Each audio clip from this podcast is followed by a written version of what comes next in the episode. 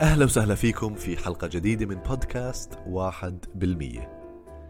اليوم الحلقة مختلفة شوي عن العادة. اليوم عم بحكي مع الدكتورة إنعام الور وهي أخصائية في علم اللغويات حاصلة على درجة البروفيسور في جامعة أسكس في المملكة المتحدة.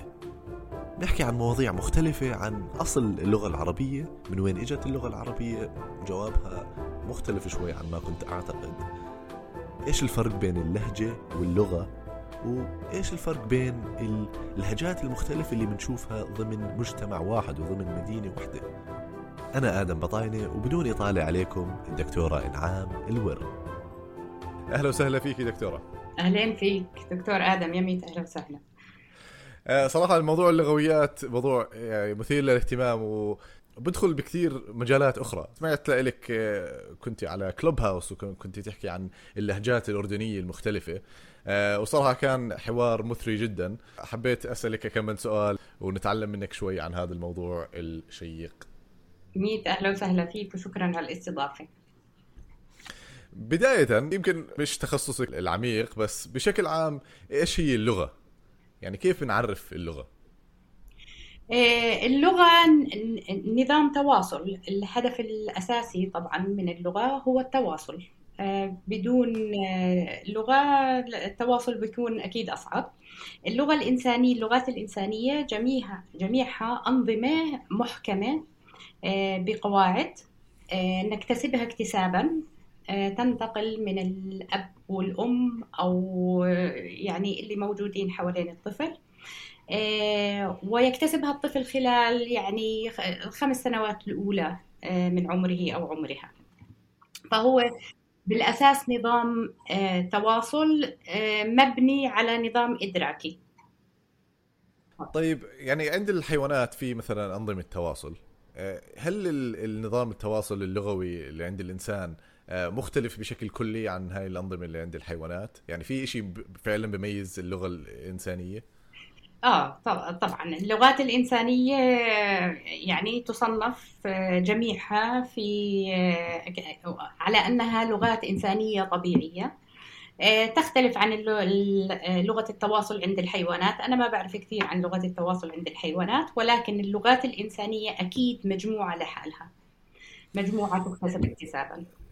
اللي عم بحاول أفهمه يعني هل هي شيء يكتسب ونتعلمه آه، ولا هل هي شيء مزروع فينا يعني شيء غريزي بالإنسان إنه راح يكون عنده آه، لغة. بتوقع هذا حوار يعني أو هيك ديبيت آه، كبير بهذا العالم بس ما بعرف إيش وجهة نظرك بالموضوع؟ صح صحيح. هي الفكرة الرئيسية إنه هو نظام مبني وايردين على الأقل حسب اعتقاد تشومسكي ومعظم اللغويين. يعني أنا ما بعرف لغوي لا يؤمن بذلك. آه، على أنه إحنا يعني الإنسان مولود آه، بنظام آه، في الدماغ مهيأ لاكتساب اللغة الإنسانية. ولكن عشان هذا النظام يكتسب يعني عشان تشغله زي الكمبيوتر لازم يكون في تعرض. إذا ما كان في تعرض للغة لا يمكن أن يتعلم الإنسان اللغة. في عندنا حالات آه، يعني محزنة جدا لأطفال آه، كانوا محبوسين في ظروف غير إنسانية. والأبحاث يعني آه، تبين أنه هاي الحالات الإنسان ما قدر هذا الطفل ما قدر بعدين يتعلم اللغة تماما كما يتعلمها الطفل في الأوضاع الطبيعية. فهو شغلتين آه، إشي وايردن أكيد إحنا كل إنسان مولود بالمقدرة على تعلم اللغة والإثبات آه، بسيط جدا. يعني إذا بتفكر بأي لغة بالعالم سواء الصينية أو الإنجليزية أي لغة بالعالم آه، هي نظام معقد يعني اللغات تختلف في تعقيدها في مستويات مختلفة. يعني ممكن تلاقي نظام معقد صوتيا من ناحية الألفاظ. في أصوات صامتة أكثر في أصوات آه، علة أكثر. ممكن تلاقي آه، نظام آخر أبسط شوي. ممكن تلاقي نظام معقد صرفيا العربي مثلا معقد صرفيا آه، معقد نحويا ولكن جميع لغات العالم الفكرة أنه جميع لغات العالم أنظمة معقدة. وحتى لو بتفكر بالمفردات المفردات كثيرة. حتى لو كانت مفردات اللغة قليلة نسبيا لازم نحكي نسبيا بالنسبة للغات أخرى. هلأ الفكرة إنه هذا النظام المعقد الطفل بصير عمره خمس سنين بصير آه، ماهر في استخدام اللغة. هلا تصور انت ك يعني رجل ناضج تحاول تتعلم لغة جديدة. أي لغة مش مهم أي لغة. آه، قديش بده ياخذك سنوات لحتى تتقن شيء من ها من هاي اللغة. بينما الطفل خلال خمسة إلى سبع سنوات بيكون آه، تماما أتقن أتقن اللغة. هذا يعني إنه لا يمكن أن تكون القضية قضية تعلم اللغة هي تعلم كما نتعلم آه، لغة أجنبية مثلا. آه، أكيد هي اكتساب وأكيد في نظام إدراكي يعيننا على ذلك. فالطفل اللي بيتعلمه بيتعلم القوانين. النظام الإدراكي بيتعلم القوانين اللي بتقول له مثلا آه، باللهجة الأردنية إحنا عنا بنقول إمتى وصلت مثلا. الطفل بسمع لفظ إمتى آه، بتيجي قبل الفعل آه، مع التعرض لهذا التركيب القواعد الإدراكية آه، بتركز أنه هناك قاعدة في هاي اللغة التي أحاول اكتسابها تقول أنه أداة السؤال إمتى تأتي قبل الفعل. آه، إذا كان الطفل يتعرض إلى لغة أخرى ربما تبدأ بالفعل ويتبعها مثلا أداة الاستفهام. النظام الإدراكي يركز هذه على أنها قاعدة لهذه اللغة التي أحاول اكتسابها. ومن ثم يقيس على بقية التراكيب. وهذا دلائله موجودة إنه الطفل آه، بيحكي أشياء عمره ما سمعها. هو بيحكيها قياس. طبعا في أشياء آه، لا تخضع للقوانين القوانين اللغوية في كل في كل لغة. مثلا بالإنجليزي في اشتقاقات لل آه، للجمع غير منتظمة فوت آه، فيت اللغويين بيعتقدوا إنه هاي الشواذ يتعلمها الطفل واحدة تلو الأخرى. يعني بتعلمها piecemeal واحدة واحدة واحدة. ولكن الغالبية العظمى من التراكيب اللغوية تكتسب اكتسابا عن طريق التعرض والنظام الإدراكي. هو اللي آه، زي زي كمبيوتر آه، وتتم برمجته. باختصار وببساطة جدا هاي هي الفكرة. خلينا نحكي شوي عن طب كيف بتصير اللغات المختلفة؟ يعني ليش في أول شيء ليش بنشوف لغات مختلفة؟ بمناطق مختلفة. يعني آه، كيف تنشأ هاي الاختلافات الكبيرة؟ أوكي. يعني هي هو عادة الإنسان آه، آه، اللغة اللي بيحكيها هي لغة الجماعة اللي هو جزء منها لغة الجماعة الاجتماعية اللي هو جزء منها. فممكن نتخيل آه، كيف ابتعدت اللغات؟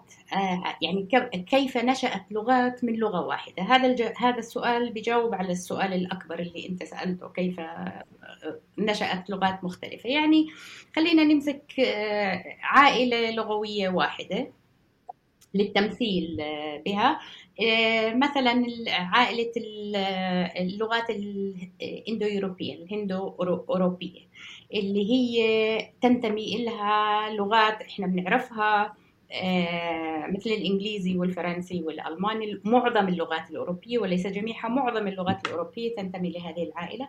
ولكن أيضا آه، كثير من اللغات الهندية أيضا هي لغات هندو أوروبية لذلك اسمها هندو أوروبية والفارسية مثلا الفارسية والكردية كمان والأرمينية يعني أنا عم بحاول أفكر بلغات في منطقتنا. آه، أيضا تنتمي لهذه العائلة. إحنا متأكدين إنه هذول اللغات كلهم بالأصل آه، نشأوا عن أم واحدة ومن وبعد ذلك ابتعدوا. هلأ الابتعاد هو أكيد ابتعاد جسدي. يعني كيف آه هاي الأم آه اللغة الواحدة كل هذه اللغات تفرعت عنها. يعني الاعتقاد السيناريو اللي إحنا بنتخيله ما عندنا اثباتات له بس هو سيناريو منطقي جدا إنه هاي المجموعات البشرية لما ابتعدت عن بعضها نتخيلهم قبائل مثلا سافروا إلى مكان آخر قبيلة أخرى سافرت إلى مكان آخر بالأصل كانوا يحكوا نفس اللغة وهكذا. وقبيلة ثالثة ورابعة. مع المدة إذا ما كان في تواصل بيناتهم إذا انقطع الاتصال بيناتهم طبيعيا آه، ستحدث تغيرات لغوية في كل من هذه المجموعة لا تحدث في الأخرى. ربما تحدث ولكن الأغلب أنه ستحدث تغيرات لغوية خاصة بكل مجموعة. ومع غياب التواصل تبتعد أكثر وأكثر عن عن بعضها. في نهاية المطاف بيطلع عندك لغات آه، مختلفة آه، طيب ال... أوكي. بدي أسأله هو ال... ال... يعني اللغة العربية طيب. وهون بدي أحكي شوي عن النقوشات الصفائية هيك اسمها صح؟ ويعني إيش تعلمنا منها؟ ومن وين اجى خلينا نحكي أول شيء من وين إجت اللغة العربية؟ وإيش أهمية هاي النقوشات؟ وإيش علمتنا؟ أوكي. اللغة العربية يعني أنا مثلت بعيلة بعيلة لغوية كبيرة كثير زي الهندو أوروبية لأنه بنعرف أكثر عنها. العربية زيها زي أي لغة بالعالم تنتمي إلى عائلة إلها عائلة وهاي العائلة العربية التي تنتمي إليها اللغة العربية اتفق على تسميتها اللغات السامية. عائلة اللغات السامية. يعني الاسم لا يعني أي شيء هو الاسم اعتباطي. أحيانا نجدها نجد اسم العائلة أفرو أزياتيك الأفريقية الآسيوية إذا ضموا معها القبطية ولكن العائلة اللي أصغر شوية اللي هي عائلة اللغات السامية وأكرر يجب أن نفهم أن الاسم الاسم عائلة اللغات السامية هو اسم اعتباطي ما له أي دلائل دينية أو تاريخية. فاللغات السامية آه، جميعها استخدمت في منطقة صغيرة جغرافيا. يعني أنا آه، مثلت على اللغات الهند أوروبية عشان أورجي قديش بعيدة يعني المسافة آه، قديش انتشارها واسع. يعني إذا بنفكر من شبه الجزيرة الهندية لأوروبا مسافة طويلة جدا كبيرة جدا. بينما اللغات السامية استخدمت في منطقة محدودة يعني جغرافيا صغيرة نسبيا. هي منطقتنا وجزء أجزاء من الجزيرة والهلال الخصيب والجزيرة هي هاي المنطقة. آه، فهي العربية جزء من من هاي العائلة. والتي تنتمي إليها أيضا لغات إحنا بنسمع بأسمائها ولكن لا, لا, نعرف الكثير عنها عادة في, في الوطن العربي. اللغة الأوغاريتية هي أيضا لغة سامية الفينيقية لغة سامية الآرامية لغة سامية العبرية لغة سامية إلى آخره. في من الأكادية آه، أيضا والكنعانية. آه، في من هاي اللغات اندثرت آه، وفي منها يعني آه، برز منها لغات أخرى. فالعربية تنتمي لفرع من أفرع هذه العائلة آه، يعني هم المختصين باللغات السامية. مش متفقين كثير وين يحطوا العربي هل هي في السامية المركزية أم في السامية الشمالية الغربية إلى آخره. فإلها أفرع. العربية واحدة من هذه اللغات. الأقرب إلها يعني تقريبا بنات خالتها هيك هيك إشي الآرامية مثلا آه، قريبة للعربية والعبرية. يعني هذول الثلاث لغات آه، ما زالت حية. آه، طبعا هم من مصدر واحد اللي هو الأم الأساسية. ودلائل إنها إنهم هدول اللغات من بعضهم كثيرة جدا. يعني لا ما في شك إنه هذه اللغات انبثقت عن أم واحدة. هلا بالنسبة للعربية يعني هنالك الكثير من آه، الغموض يمكن في آه، تطور اللغة العربية تاريخيا يعني واعذرني إذا أنا بمثل بالإنجليزي بس هو هو فقط للتوضيح يعني بالنسبة للإنجليزي يعني هناك هنالك شبه تأكيد على على ماهيه الإنجليزية القديمة الإنجليزية المتوسطة الإنجليزية الحديثة. بالنسبة للعربي الأمور ليست بهذا الوضوح. وجزء جزء من هاي القضية متعلق أيضا بالمساحه المساحه الجغرافية اللي اللغات السامية كانت محكية فيها. ف شيء طبيعي جدا إنه سكان المنطقة اللي كانت العربية محكية فيها إنهم متعددي اللغة إنهم بيحكوا برضه آرامي وبيحكوا برضه لغات أخرى. هلأ بن... أرجع للعربية. الاكتشافات خاصة آه، هي اكتشافات النقوش القديمة في منطقة الحرة الأردنية. آه، تعود إلى القرن التاسع عشر يعني هي قديمة ولكن حديثا آه، تم تحليل جزء كبير منها يعني تم تحليل آلاف النقوش. مما سمح بتوضيح الأمور أكثر بالنسبة لتاريخ العربية. يعني هو تقليديا إحنا بنفكر إنه العربية انبثقت من داخل الجزيرة العربية. إنه من داخل الجزيرة العربية انتشرت شمالا. آه، الاكتشافات اكتشافات النقوش الصفائية تؤكد أنها أقدم كتابة عربية. هي لا شك أنها عربية. آه، وهي تسبق أقدم كتابة كنا نفكر إنها أقدم كتابة. يعني كان في فترة اللغويين يعتقدوا إنه العربية لم تكن مكتوبة حتى القرن السادس. يعني تصور القرن السادس بالنسبة لعمر اللغات وعمر حضارة المنطقة طبعا حديث جدا. آه، آه، اكتشاف يعني نقش النمارة بسوريا للقرن الرابع اللي هو نقش امرؤ القيس نقش صغير هيك. آه، فيعني قبل قبل القرن الرابع ما عندنا أي دلائل لحد ما تم تحليل النقوش الصفائية واستنتج أنها آه، من المؤكد أنها عربية. هلا تأريخ النقوش الصفائية مش متفق عليه ولكن آه، يعني على الأقرب هي الثاني القرن الثاني قبل الميلاد. يعني إحنا لما نحكي القرن الثاني قبل الميلاد معناته إحنا بنحكي يعني قبل أقدم نقش كنا نفكر هو أقدم نقش القرن الرابع ست قرون. وإذا بدنا نحكي يعني ال ال الشعر ما نسميه الشعر الجاهلي مثلا والقرآن الكريم وكتابات يعني العربية المعروفة يعني الإرث اللغوي العربي. طبعا هاي تسبقها بقرون تسبقها بكثير. فالآن متفق إنه هذه هي أقدم الكتابات بالعربي. فإذا هي آه، لما بتطلع وين أين وجدت هاي النقوش الصفائية؟ وجدت في البادية الأردنية البادية السورية. خاصة هي نقوش المنطقة الحرة بالأردن هي التي تم التركيز عليها أكثر شيء.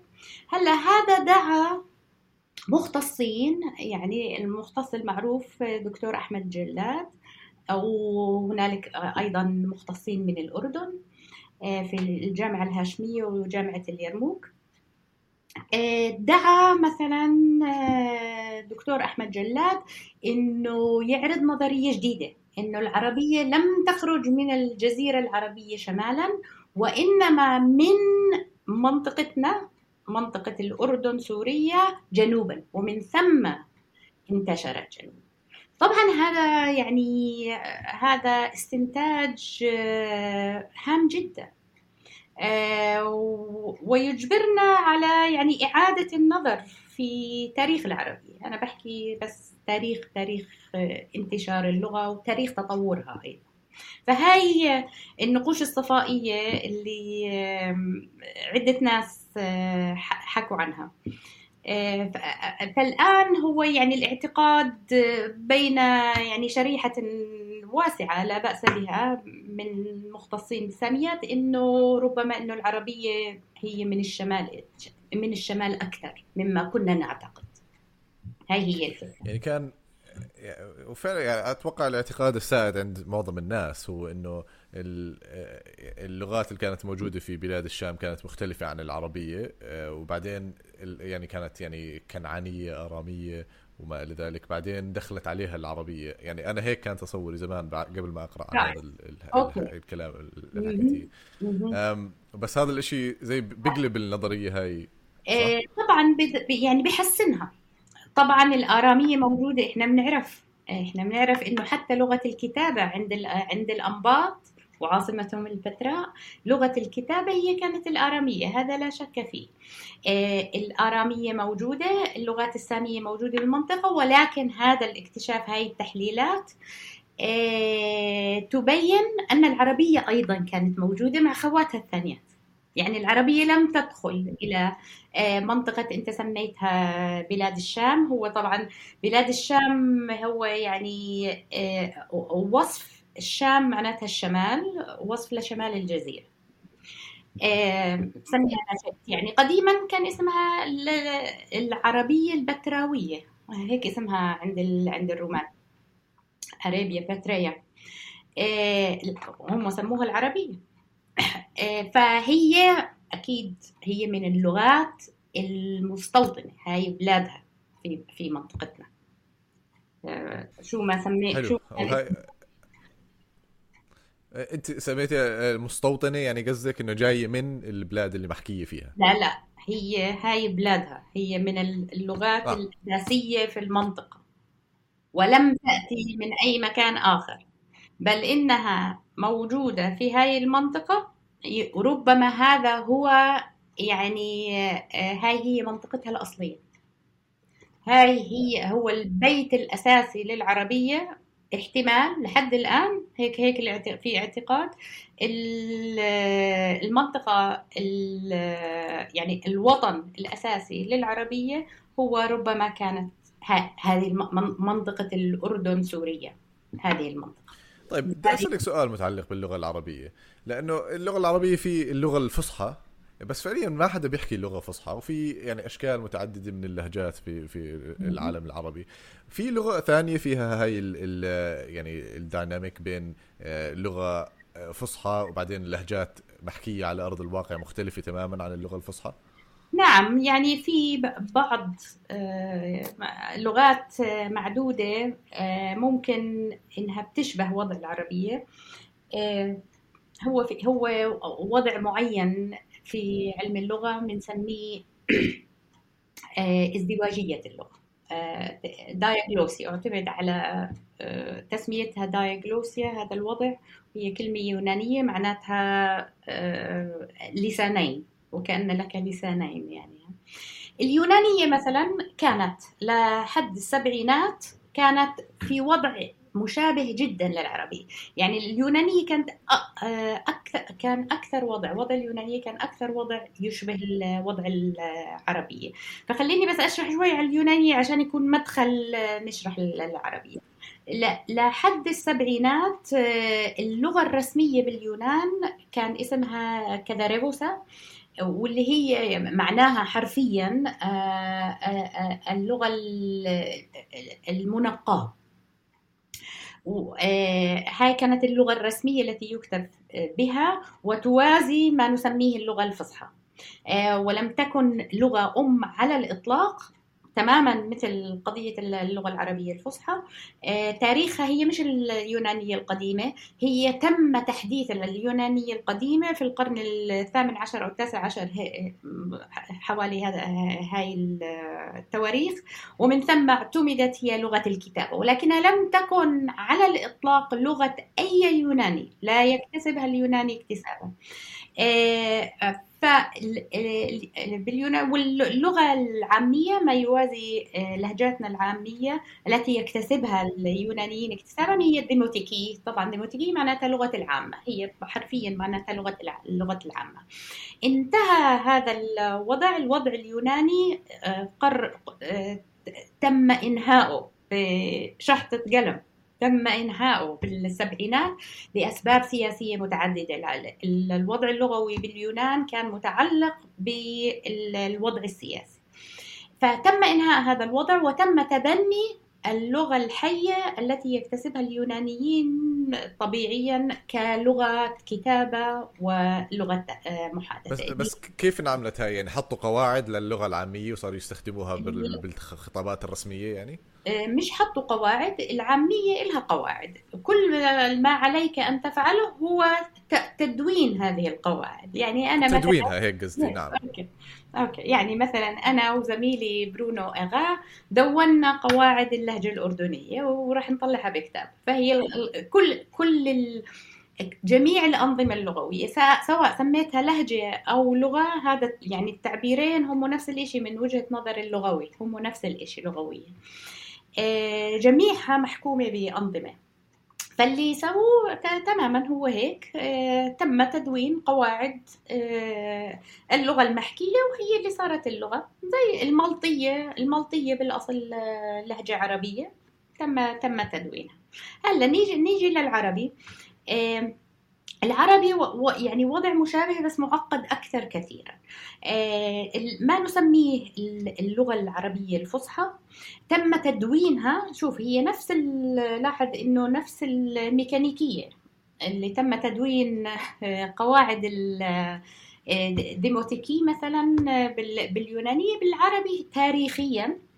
النحاة العربي نعم نعم نعم والأشهر فيهم طبعا سيبويه الفراهيدي مهم جدا الفراهيدي مهم جدا. آه، فالنحاة العرب آه، من العصور الوسطى طبعا آه، قرروا يعني دونوا قواعد اللغة العربية. يعني سيبويه كتاب سيبويه الكتاب ألف صفحة. يعني آه، فهم دون قواعد النحو مش بس النحو هو دون كل شيء دون كمان قواعد الأصوات آه، مخارج الأصوات كلياتها يعني دون القواعد بما في النحو والصرف والعلم والأصوات نظام النظام الصوتي. آه، على أساس أنه هذه هي اللغة العربية الأفصح. يعني والافضل يعني هو آه، لما بتتدون لغة بهذه الطريقة ومن ثم يتم تبنيها آه، لكتابة مثلا كتب علمية هامة تعني الشيء الكثير للمتحدثين باللغة. يعني بالنسبة للغة العربية إحنا بنفكر في إرث ديني وفي إرث أدبي. آه، مكتوب بهاي بهاي اللغة. هلا ما هي ماهية هاي اللغة؟ شو هي؟ يعني هذا موضوع آخر. ولكن من هناك بلشت الازدواجية اللغوية بالعربي. آه، هاي أساساتها تقريبا. إنه هاي اللغة اللي تم تدوينها إحنا صرنا نستعملها بالكتابة. ولكن العربيات المحكية آه، طبعا اللغة المدونة بالكتب ومحطوطة على الرف يعني حتى آه، لا تتغير آه، إلا إذا استخدمت. فالعربيات الأخريات اللي إحنا نسميهم العربية العامية هي اللغة الأم اللغات الأم العادية وهي طبعا جميعها عربيات تغيرت وتم تناقلها بين الأجيال وزي ما صار باللغات الاندو اوروبيه العربية انتقلت إلى أماكن بعيدة انتقلت إلى شمال أفريقيا ابتعدت كمان عن بعضها يعني لهجات القبائل أصلا كانت نفس القبيلة انفصلت وإلى آخره. فهاي هي وضع وضع اللغة العربية إحنا بنسميه ازدواجية ازدواجية لغوية. اللغة تصير شيء رسمي يعني جزء كبير من هي النظام السائد صح؟ طبعا يعني التخطيط اللغوي هو يعني جزء من التخطيط السياسي في في أي دولة. آه، فإحنا بالنسبة للغة العربية آه، يعني قضية الازدواجية باللغة العربية هنالك الكثير من اللغويين يعني بيعتقدوا إنها مشكلة مشكلة كبيرة مشكلة تعلم يعني تؤدي إلى مشاكل تعلم. وتم البحث بها وتم يعني وضع تصورات لحل لحل الوضع بطريقة ما. من الناس من نادى يعني من يعادي العربيات المحكية. وأنا برأيي هذا هذا توجه تافه نوعا ما. العربيات المحكية هي هي لغتنا هي هي العربيات. هي ليست ليست عدوة العربية. آه، يعني اللغات التي تنافس العربية هي اللغات التي أصبحت عالمية. يعني اللغة الإنجليزية إحنا عندما ننظر إلى أطفالنا الكثير منهم يتواصلون بالإنجليزي. الأهالي تؤكد على أهمية الإنجليزي أو الفرنساوي. من هنا تأتي الخطورة مش من العاميات. يعني إحنا مع وجود يعني مشاكل أنا باعتقادي في مشاكل يعني ناتجة عن وضع اللغة العربية كما هو. ولكن المشكلة اللي أنا برأيي خطيرة. يعني هي التهديد إذا في شيء اسمه تهديد للغة العربية آه، هو لن يأتي من الوضع اللغوي القائم لن يأتي من العاميات العربية آه، ولا خطر على العربية من ناحية نفسية العرب آه، يعني المتحدثين بالعربي آه، بيحبوا لغتهم ويعتقدون أنها الأجمل والأروع إلى آخره. هاي هاي قضية مفصولة. التهديد الحقيقي أنا برأيي هو من اللغات التي أصبحنا يعني نؤكد على أهمية استخدامها من قبل أطفالنا. أنا يعني أنا أحبذ الثنائية والثلاثية اللغوية يعني تعلم لغات متعددة هذا شيء جميل جدا شيء ممتاز وشيء هام جدا في عالمنا. ولكن ليس على حساب اللغة الأم هذا هذا خطأ. هذا هذا خطأ يعني نقع فيه ويتوجب علينا التنبه له. لأنه الطفل إذا لم يكتسب لغة الأم بغض النظر هل هي العربية العامية هي لغة أم. آه، أو تعلم اللغة الفصحى لن يتعلمها في المستقبل. لن لن يشعر بأريحية باستخدامها. فأنا جدا أستاء لما بشوف أهالي آه، يستخدمون آه، لغة أجنبية مع مع أطفالهم. طبعا في حالات يعني في لهم أوضاع معينة عايشين محلات أخرى يعني هاي في في تعقيدات بالموضوع. بس أنا عم بحكي عم بحكي بصورة عامة. يعني أنا بلاحظ عندنا بالأردن. يعني الكثير من الأهالي بيستخدموا الإنجليزي مع من هنا تأتي الخطورة. وليس من العاميات العربية. العاميات العربية لغات جميلة جدا تثري الفصحى. فأنا كنت يعني بلشت أحكي بقصة وانتهيت إلى قصة أخرى دكتور لا بالعكس يعني يعني يمكن الأهم هو فعليا إنه يعني تمبريس أو يعني عم بحكي بالإنجليزي إنه يعني نتبنى اللغة العامية تبعتنا ونحكي فيها. يعني يمكن هاي الطريقة إنه الواحد يعني آه، يعني يحل مشكلة. الغزو اللغوي الأجنبي يعني في ناس نادوا بهذا التوجه إنه تبني اللغات المحكية آه، مثلا يعني ممكن في منطقتنا نتبنى لغة معيارية معينة يمكن وصفها شامية مثلا. هلا انت حكيتي يعني بحثتي بموضوع تدوين قواعد اللهجة العامية الأردنية. هل آه، هي مشابهة للهجة السورية اللبنانية؟ إيش اللهجات المقاربة للأردنية؟ ولو بدنا نعمل زي ما حكيتي انت لو بدنا نحط لغة معيارية هل راح تكون هي اللغة الفصحى أو راح تكون هي اللهجة الأردنية مثلا أو راح تكون لهجة شامية خلينا نحكي إيش الأقرب إيش المجموعة الأقرب لبعض بعرف إنه ما في قواعد واضحة آه، أو حدود واضحة بس إيش برأيك؟ okay. okay. إيه عندك مانع بس أكمل الجملة اللي كنت عم بحكيها حتى لا يظن المستمعين آه أنني قطشت الفكرة يعني. الفكرة أنا كنت عم بعرض يعني آراء بعض اللي يعني كان عندهم تصور لحل معضلة الازدواجية بالعربية. آه، فإنه تبني تبني العامية كتابة. طبعا يعني من ناحية عملية يمكن فعل ذلك. آه، يعني هذا كان توجه عند ناس. آه، بس النقطة الأهم أنا بالنسبة إلي يعني أنت حكيت نتبنى العاميات. أنا النقطة الهامة بالنسبة إلي هو عدم احتقار عامياتنا. هاي قضية خطيرة جدا.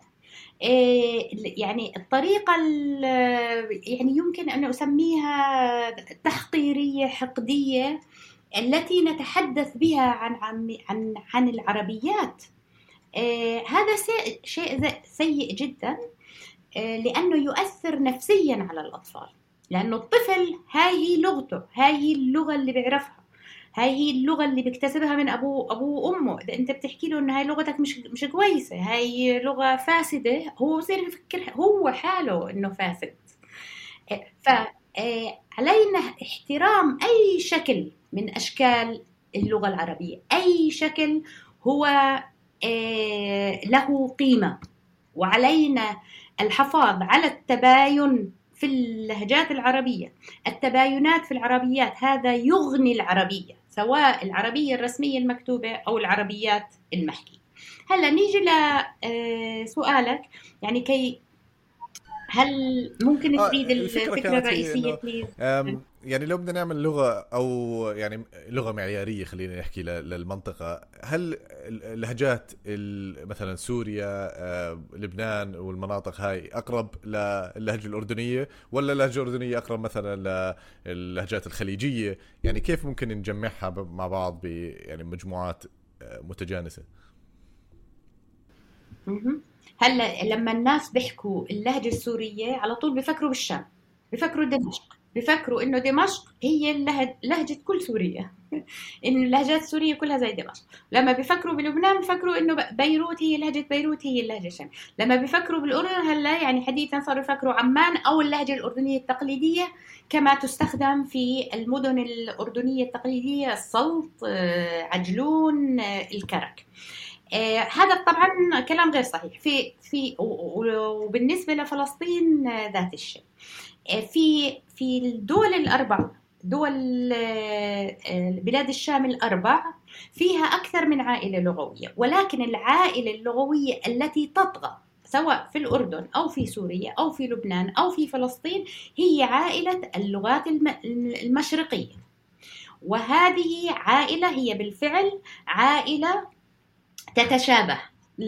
الأردنية المشرقية والأردنية والسورية المشرقية واللبنانية المشرقية والفلسطينية المشرقية فيها تشابهات كبيرة جدا بحيث إنه إحنا بنحطها بعيلة مع بعضها وبنسميها عائلة اللهجات المشرقية. بالإنجليزي يسموها Levantine dialects وهذه ذاتها Levantine إذا بتسمع Levantine dialect هي هاي هي.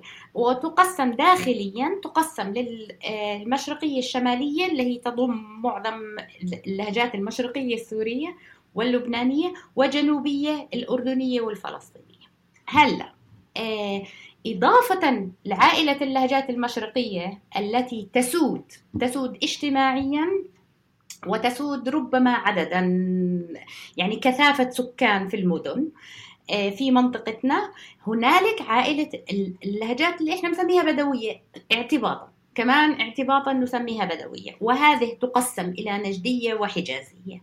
ففي الأردن يوجد من النوعين. يوجد النوع المشرقي اللي هو بيشبه السوري ينتمي إلى ذات العائلة التي تنتمي إليها الدمشقية والبيروتية والقدسية والحيفاوية واليافاوية. جميع لهجات المدن الفلسطينية لهجات مشرقية. واللهجات المدينة اللهجات التقليدية الأردنية لهجات مشرقية وأيضا هناك اللهجات البدوية. اللهجات البدوية مثلا العشائر الأردنية الكريمة بني حسن آه، آه، بني صخر الحويطات بس بديش بديش أسترسل بتسمية العشائر لا أروح أنسى حدا منهم. اذا هاي عائلة أخرى وذات الشيء بسوريا. بسوريا في لهجات تصنف ميزوبوتاميا تصنف لهجات ما بين النهرين. آه، لهجات شرق سوريا آه، فيها لهجات آه، ما بين النهرين وفي لهجات بدوية. عنيزة مثلا لهجات بدوية. لبنان يعني ب بعكس ما يعتقد الناس عامة يوجد أيضا لهجات آه، بدوية في لبنان. وتم وتم دراستها. فنرجع لسؤالك. هلأ إذا بدنا نعمل مثلا آه، معيرة هي المعيرة صايرة خالصة. يعني آه، إذا أنت أنا وياك بنحكي وبسمعنا حدا آه، من الوطن العربي للأقصى الغرب مثلا المغرب يمكن ما يكونوا متأكدين هل إحنا من سوريا ولا من الأردن ولا من لبنان ولا من فلسطين.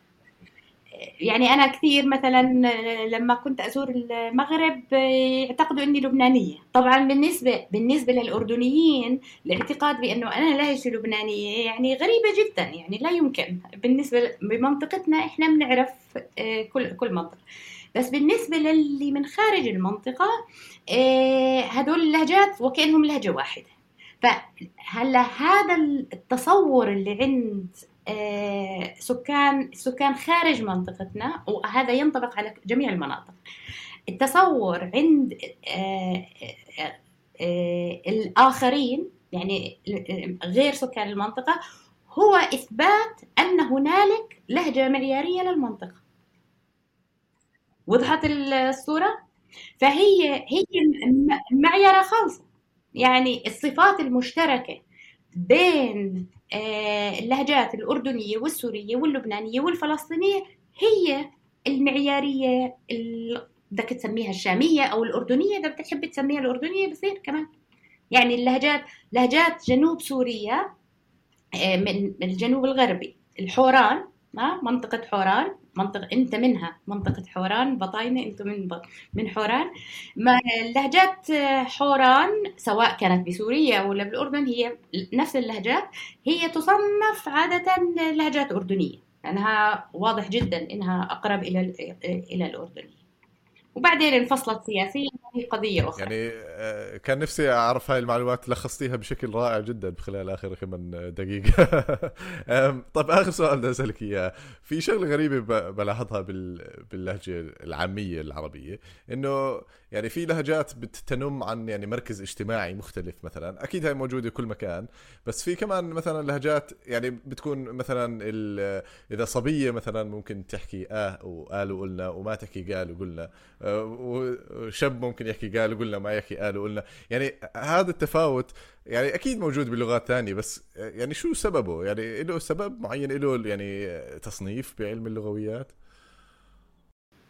آه آه له تصنيف آه هو يدخل في مجال علم اللغات علم اللغة الاجتماعي اللي هو تخصصي الدقيق أنا. آه التباين آه حسب العوامل الاجتماعية موجود في جميع لغات العالم. إذا بتطلع على الإنجليزي في بريطانيا تتفاوت تتباين حسب الطبقة الاجتماعية. هذا هذا أهم تفاوت بالنسبة للإنجليزي في المملكة المتحدة. الطبقة الاجتماعية ومن ثم العمر العمر ها وأيضا الجندر. آه، أيضا تتفاوت. آه، فكل منطقة ممكن تلاقي عوامل أخرى. يعني هاي العوامل في منها ربما إنه عالمي آه، بمعنى يونيفرسال ينطبق على جميع اللغات يعني العمر مثلا. العمر يعني لغات العالم تتفاوت تتباين حسب العمر. لربما العمر العمر يكون عامل عالمي يعني عالم العام. آه، آه، هلا الطبقة الاجتماعية ليس عاملا هاما ولم يكن كذلك بالأردن. لم يكن. آه، يعني أنا أبحاثي تعود إلى 1987 أول بحث عملته بالأردن. العامل الطبقة الاجتماعية لم تكن عاملا اجتماعيا متعلق بالتباين باللغة في اللهجات الأردنية التقليدية. يعني إذا أنت دخلت على لهجة آه، الكرك المدينة ونظرت إلى لهجة لهجات القرى من حولها آه، أولا ليس هنالك فرق بين مدني وفلاح يعني ليس هناك فرق بين لهجة المدينة ولهجة القرى. آه، وليس هناك فرق بين من هو آه، ذا مقدرة مادية مرتفعة إذا نسميها الطبقات الاجتماعية. طبعا هو المجتمع الأردني مش مقسم طبقات بهذه الطريقة ولكن إذا بدنا نأخذها يعني من منطلق مادي آه، لم يوجد هذا الفرق حسب المقدرة الاقتصادية. هذا الشيء بدأ يتكون مع التغيرات الاجتماعية السياسية التي حدثت في الأردن. وأيضا التغير الجندري هلأ باعتقادي يعني هي القصة طويلة نوعا ما وأنا يعني آه، حريصة أن أكون دقيقة قدر الإمكان ضمن آه، وقت البودكاست.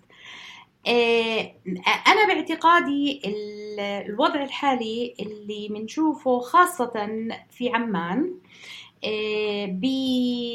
بتفضيل الفتيات للفظ الجاء وتفضيل الشباب آه، لفظها جاء. هو بدأ يعني يتركز آه، من حوالي بداية السبعينات يعني فقط يعني بهاي الصورة آه، بدأ بهذيك الفترة. بس إحنا لازم نكون حريصين يعني يعني هذا هو الانطباع العام إنه البنات بيستعملوا آ والشباب بيستعملوا آ يعني قبل ما نحكي هيك لازم نفكر إنه شو الخلفية اللهجية لهذا الفرد اللي إحنا عم نحكي عنه. يعني الشاب اللي بيحكي بالقاء وهو إيه، خلفيته اللهجية إيه، إرثه اللهجي هو لهجة أردنية تقليدية طبعا بيحكي بالقاء. okay؟ آه الشخص اللي خلفيته اللهجية مدينة فلسطينية مثل مدينة القدس أو حيفا أو يافا أو اللد أو صفد هاي كل هالمناطق آه طبيعي إنه يحكي بالآه هاي له الخلفية اللهجية. هلأ اللي صار بعمان إنه آه الاختلاف حسب المنطقة التي جاءت منها العائلة حسب المنطقة التي هاجرت منها العائلة بدأ هذا أهمية هذا العامل بدأت تخف تتناقص في مقابل ازدياد أهمية عوامل أخرى.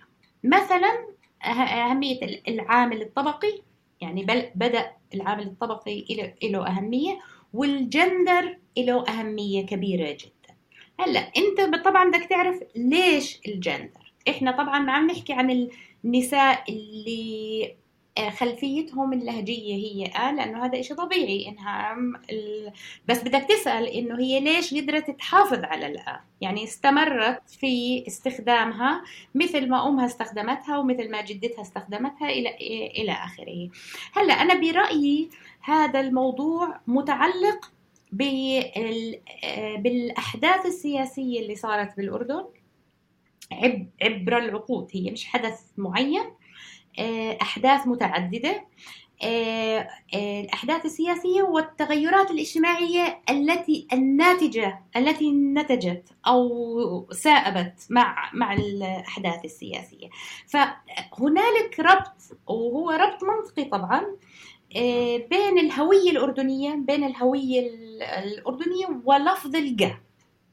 طبعا هو يعني الربط منطقي ليش؟ لأنه جميع اللهجات الأردنية التقليدية بها قاف جا ما فيها ما فيها ما فيها شيء ثاني فنتيجة لأحداث آه، سياسية اجتماعية داخلية في فترة معينة آه، ازداد التركيز على هذا الربط. ربط الهوية الأردنية الهوية الدولة الأردنية الهوية الأردنية بلفظ الكعب آه، طبعا مين اللي بدهم يتأثروا بهيك آه، أحداث؟ وبدهم يتأثروا يعني الفضاء بالفضاء العام بدهم يتأثروا الناس اللي هم آه، يعني نشيطين في سوق العمل.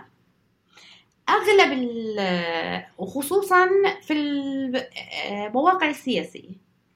هلا إذا بتطلع على على الأرقام مساهمة المرأة الأردنية في في سوق العمل آه، بال 87 كانت 16% آه، حاليا على فكرة نزلت يعني 12% وهو وضع مأساوي مأساوي جدا جدا.